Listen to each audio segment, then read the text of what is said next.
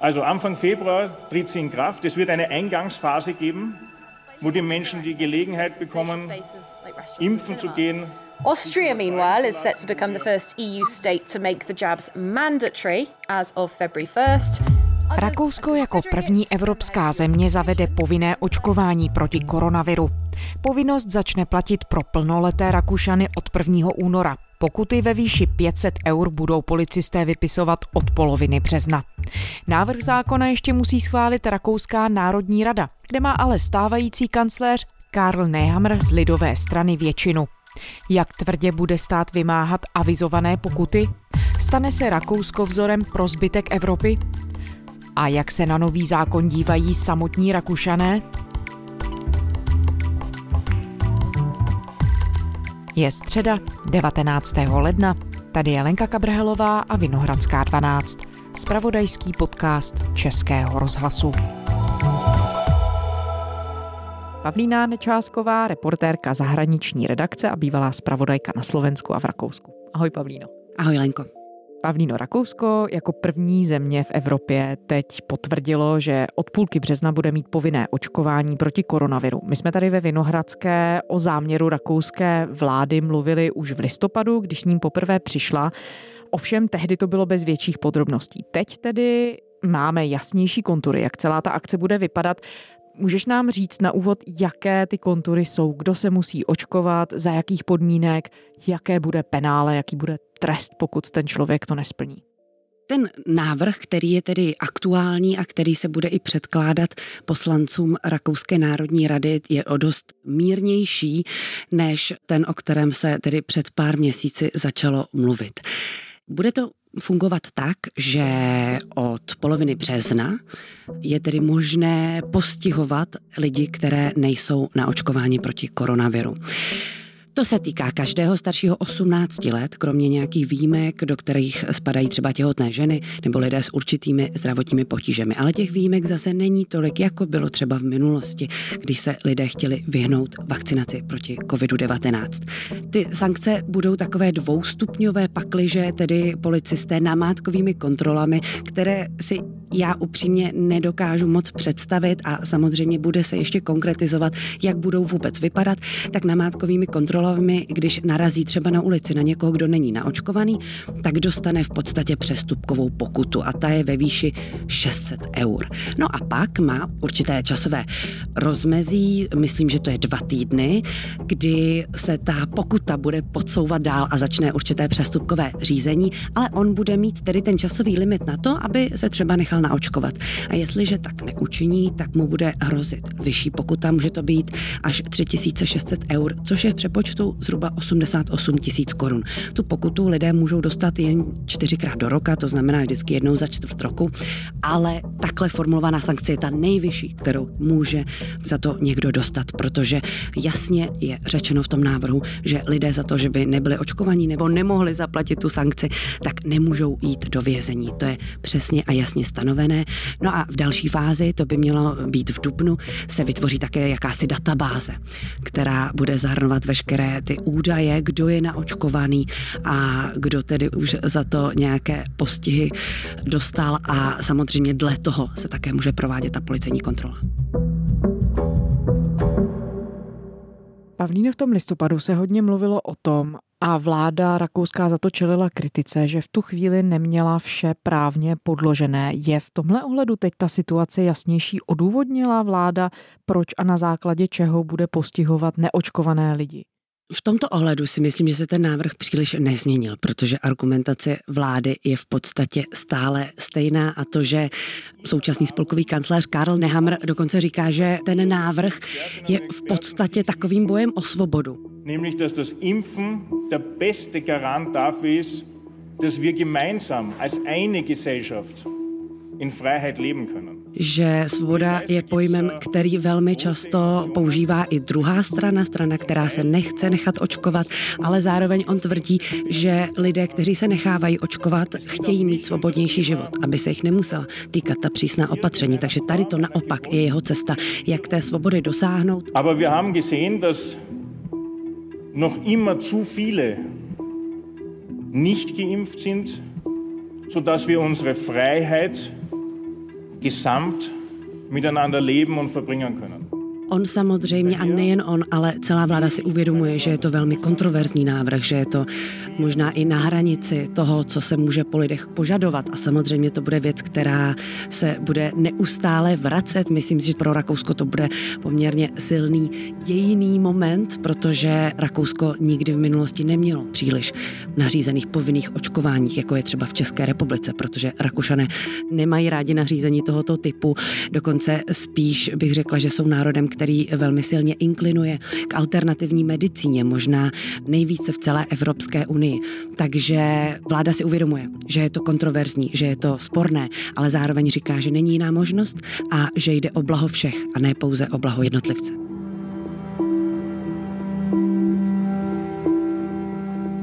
Ty se s těmi kontroverzemi jako reportérka zabývala. Do Rakouska pravidelně jezdíš a už v listopadu, kdy poprvé tohle ohlášení zešlo na veřejnost, vzbudilo velké protesty, včetně pouličních protestů. Ty jsi byla v tu chvíli v Rakousku, pokrývala si jako reportérka ty protesty. Jak společnost tedy na to rozhodnutí reaguje? Můžeš popsat některé ty argumenty a některé ty reakce, se kterými se setkáváš? Musíme v první řadě říct, že ty protesty nejsou ojedinělé. Rakousko je poměrně silně občansky aktivní společnost, to znamená, že proti vládě se tam protestuje na pravidelné bázi. A nejenom kvůli očkování. A nejenom kvůli očkování, přesně tak. Ale teď byl ten rozdíl, že ty protesty byly skutečně masové, že do Vídně přijížděli lidé z celé Spolkové republiky. Mluvím o protestech, které byly svolané druhý den na to, kdy vláda oznámila, že zavede povinné očkování a zároveň, že začne platit další lockdown pro všechny, ať už očkované nebo neočkované. Takže to jsme zpátky v listopadu. Ano, ano, to jsme zpátky v listopadu, takže to bylo všechno velmi čerstvé. No a já jsem se do Vídně vydala, abych tedy se podívala, co se na těch protestech děje. Dobrý den, já jsem v tuhle chvíli na místě Heldensplatz, tedy náměstí Hrdinu. Je to místo, kde se potkávala významná uh, historie Spolkové republiky a je to také místo, kde se potkávají velmi často lidé, kteří chtějí vyjádřit svůj názor. A zdá se, že právě tady jsou dnes ty protesty nejsilnější. Uh, te, přicházejí sem davy z celé Vídně, se těch protestů je několik a různě se setkávají. Nad hlavami nám tento protest byl odlišný v tom, že bylo cítit, že policie se obává že se obává, co všechno se tam může stát, protože, jak už jsem říká, ty demonstrace jsou tam velmi pravidelnou součástí toho vídeňského života a tady už to bylo takové, bylo cítit napětí ve vzduchu, všechno ze vzduchu také kontrolovali vrtulníky, policisté byli na každém kroku, snažili se i upozorňovat na to, že si musí nasadit respirátory, dokonce jsem viděla, jak policisté obcházeli jednotlivé demonstranty a žádali je tedy o to, aby dodržovali alespoň ty elementární opatření, která byla v tu chvíli platná. In Wien haben Proteste gegen die österreichische Corona-Politik begonnen. Am kommenden Montag geht das Land in einen nationalen Lockdown. Zudem soll im Februar eine Impfpflicht für alle eingeführt werden. Nicméně, když jsem mluvila s těmi lidmi, tam byla skutečně široká společenská škála. Byly tam od mladých studentů, od dětí dokonce, byly tam matky, byly tam penzisté a pro mě bylo zajímavé, že vlastně nikdo si nestěžoval přímo na ten vyhlášený lockdown. Uzávěra nebyla tím důvodem, proč vyšli do ulic. Warum sind Sie hier heute gekommen? Um, Ich bin hier, weil ich glaube, dass es nicht ähm, menschenrechtskonform ist. Že skutečně to povinné očkování pro ně znamená něco, jak se mi říkají, nesvobodného. Oni velmi často argumentovali, když jsem s nimi mluvila, že chtějí chránit své děti, protože ta opatření takto budou pokračovat dál. Samozřejmě tam zaznívala slova o diktatuře, ale bylo pro mě zajímavé, že jsem vlastně v rámci toho protestu potkala i lidi, kteří s nimi nesouhlasí protože když jde vidní tak masový dav, tak samozřejmě se všichni zastavují a pozorují, takže jsem měla možnost hned si povídat i s druhou stranou. Ich finde, das war der letzte Ausweg. Die Leute haben sich nicht daran gehalten und es sind, die Spitäler sind überfüllt. A ta naopak, tedy mi lidé říkali, že tomu vlastně nerozumí, proč protestují, protože ta situace je vážná a že třeba pro ně je největší obavou to, že se zhroutí zdravotnický systém. A nemocnice nebudou moc přijímat běžné pacienty, ani pak už covidové pacienty. A označovali ty demonstrující za obrovské sobce, kteří myslí pouze na své blaho, ale ne na to, že doopravdy jim může za této situace hrozit vážné nebezpečí.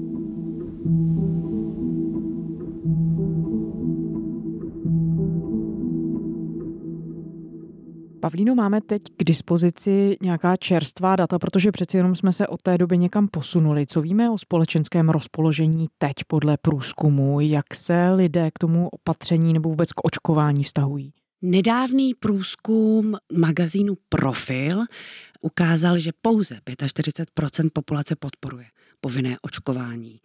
Zároveň třeba, myslím, že to byl výzkum deníku Kurýr, který ukazoval, že naopak většina společnosti ale počítá s tím, že bude muset podstoupit i čtvrtou dávku což je poměrně zajímavé. A samozřejmě tyto průzkumy jdou ruku v ruce také zmíněním o popularitě vlády a ta klesá. V tuto chvíli myslím, že to bylo, že pouze jedna třetina Rakušanů věří současné spolkové vládě.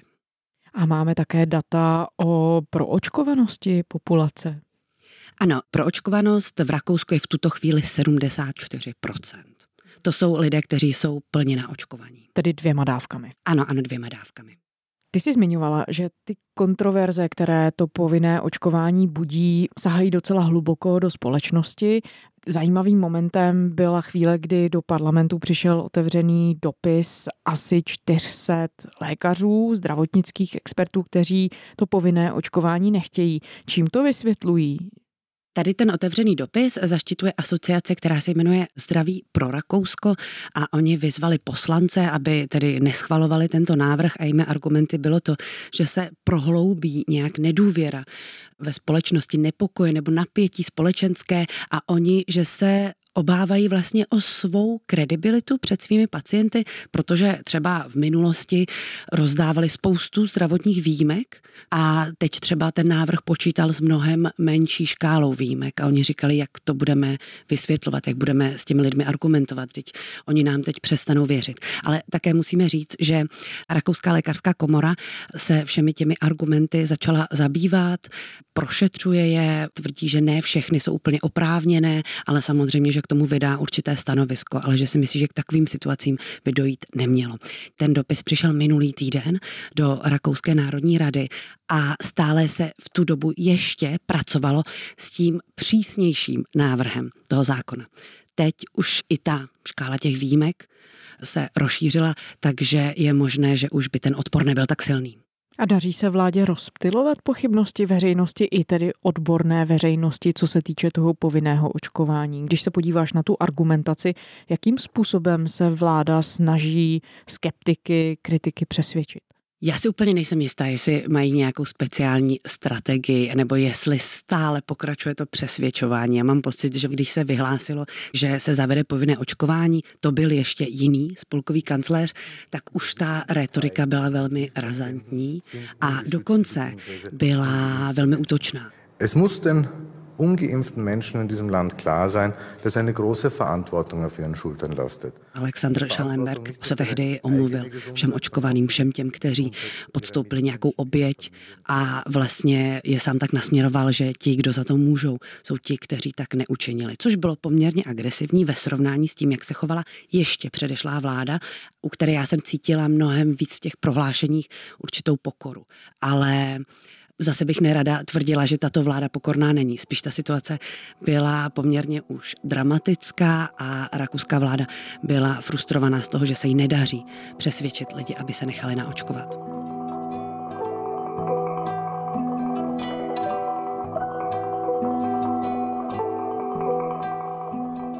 My už jsme to zmiňovali. Ty jsi byla zpravodajkou na Slovensku a pohybovala se v celém středoevropském regionu. Jezdila si pravidelně do Maďarska, do Rakouska, působila si na Slovensku.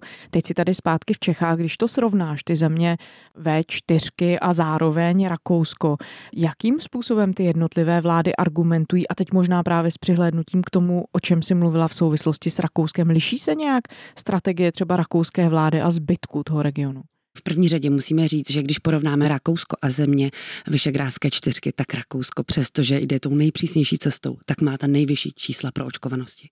Nejhůř je na tom Slovensko a Maďarsko je tak mezi nimi, bych řekla. Ale když třeba zůstanu u toho Maďarska, Maďarsko je pod průměrem Evropské unie, co se celkové proočkovanosti týče. To znamená lidí, kteří mají dvě dávky, ale zase jako první začalo očkovat už třetí dávkou, tedy takzvaný booster začal podávat lidem a šlo to poměrně rychle.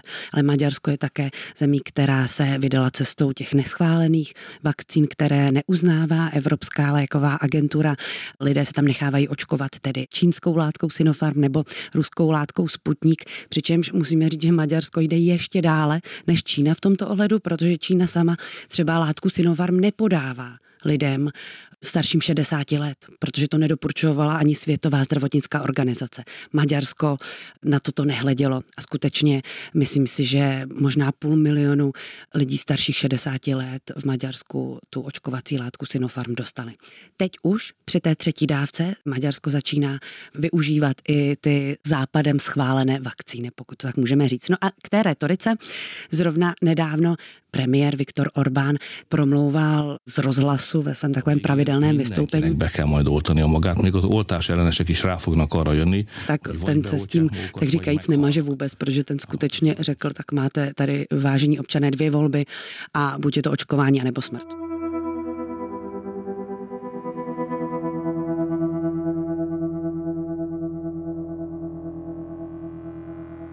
A Slovensko? Ty jsi informovala hodně o tom, že Slovensko má velký problém Ostatně v tom není samo s dezinformacemi a také s nízkou proočkovaností.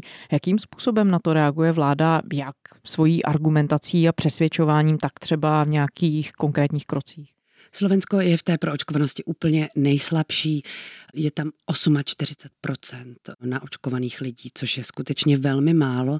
A já musím říct, že v mých očích se slovenská vláda podstatě plácá v tom, jak lidi přesvědčit, aby se nechali naočkovat. A není to problém pouze této vlády, ale i té předešlé, nebo když vezmeme tu vládu, kterou vedl premiér Igor Matovič. Ta síla dezinformací je tam tak obrovská, že skutečně ta země se dá rozdělit na tu část, kde leží Bratislava, tedy západní Slovensko a východní. Západní Slovensko je na tom s proočkovaností poměrně dobře, úplně nejlíp je na tom tedy Bratislava a na východ, jako kdyby se ty informace už nedostávaly. A vláda se skutečně snaží. Zavedla třeba očkovací loterii, která byla spíše fiaskem.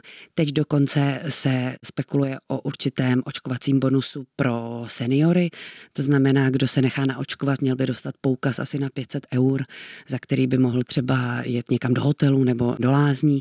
A také jsem zaregistrovala, že ve snaze pomocí se do toho zapojilo i řada influencerů a silných tváří na sociálních sítích, kde se u všech začaly objevovat příspěvky o tom, že je důležité nechat se naočkovat úplně nevím, jestli tyto hlasy také dolehnou až na východ Slovenska a zapojit se snaží i prezidentka Zuzana Čaputová. Myslím, že sa zhodneme na tom, že v dnešnom svete nájsť spolahlivé informácie na internete nie je vôbec jednoduché. Internet sa veľmi rozmohol, sociálne siete osobitne a vplývajú na nás každý deň rôznymi emóciami, často veľmi negatívnymi. Která teď dokonce rozjela takový svůj videoseriál na internetu Mysli s hlavou státu a referuje o rizicích a nástrahách, které se skrývají na sociálních sítích. Takže samozřejmě dezinformace jsou tam obrovským tématem. Pavlíno, z toho, jak ten region dlouhodobě pozoruješ, ten rakouský krok, a zmiňovali jsme, že Rakousko se k tomuto kroku odhodlalo jako první země Evropská unie, k tomu povinnému očkování. Může mít nějakou širší rezonanci v tomhle regionu? A co se vlastně bude v Rakousku dít dál? Teď ten zákon musí projít parlamentem. Očekává se, že bude schválen? Ten zákon přijde ve čtvrtek do parlamentu a určitě bude schválen, protože samotná vládní koalice má většinu, aby tento návrh přijala, ale ona se chtěla ještě více ujistit a chtěla mít tu podporu co nejširší. To znamená, že už do těch debat ohledně formy toho, jak by měl ten zákon vypadat, zapojila opozici, takže podporu jí vyjádří liberální neos, ale také sociální demokraté. Jediný v podstatě, kdo se staví proti, tak to je strana svobodných FPE, a tam je i takový zajímavý příběh, protože ty jsou skutečně ti, kteří vystupují proti očkování. Jeder soll sich impfen lassen. Wovon ich nichts halte, wenn er, wenn er glaubt, dass ihm das was bringt, wovon ich nichts halte, ist diese Impfpropaganda. A jejich předseda Herbert Kickl, který byl členem bývalé vlády ještě kancléře Sebastiana Kurce, tak dokonce čelil obvinění, že přestože deklaruje, že očkování není úplně ta nejlepší cesta, tak on sám se nechal naočkovat. No a vzniklo z toho taková zajímavá show, jestli to tak můžu označit. Sie alle wissen, als Journalisten natürlich auch, dass ich selber zuvor wiederholte Male in öffentlichen Interviews betont habe, dass ich nicht geimpft bin. Herbert Kickl si zvolal tiskovou konferenci, na které v podstatě přehrál novinářům video, jak si nechává zjistit protilátky a pak tedy rozdával ty údaje novinářům přítomným o tom, že on skutečně nemá žádné protilátky proti COVID-19, takže naočkovaný není. A co se týče tedy toho potenciálního efektu toho rakouského kroku, jaký dopad to může mít? No já jsem v tom listopadu, když se to stalo, tak jsem měla pocit, že Rakousko se samo vydá tou první zkouškou a zbytek Evropy ho bude pozorovat, jestli se teda vydá tím stejným směrem. A v podstatě hned v té souvislosti začalo o podobných krocích mluvit také Slovensko. A tamní premiér Eduard Heger, že jestli se ta situace nezlepší, tak se zavede povinné očkování při nejmenším pro určitou věkovou skupinu. Podobně už se tak stalo i v Řecku, kde tedy lidé starší 60 let můžou dostat pokud pokutu za to, že nejsou na očkování. Myslím, že je to na měsíční bázi. I samozřejmě v Česku je otevřena ta debata. V Německu se snaží motivovat k očkování zatím neúplně takovouhle násilnou cestou, ale také se tam ta debata velmi silně otevřela po té, co tak učinilo Rakousko. A myslím také, že ve Vatikánu jsou povinni na očkování všichni státní zaměstnanci a povinné očkování také platí v Maďarsku pro zdravotníky. A dokonce, ať už jsou to zdravotníci, policisté nebo hasiči, v Maďarsku nesmí dát v době pandemie výpověď z práce. To premiér Viktor Orbán řekl, že je to v podstatě v tuto chvíli nemyslitelné. Takže tito lidé se musí nechat povinně naočkovat, ale zároveň pak, že s tím nesouhlasí, tak z té práce nemohou odejít.